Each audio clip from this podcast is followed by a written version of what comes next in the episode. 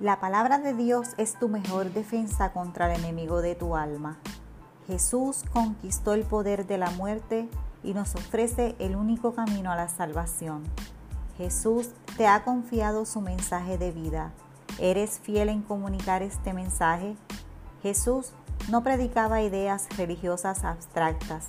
Él enseñó al mundo una nueva forma de vivir.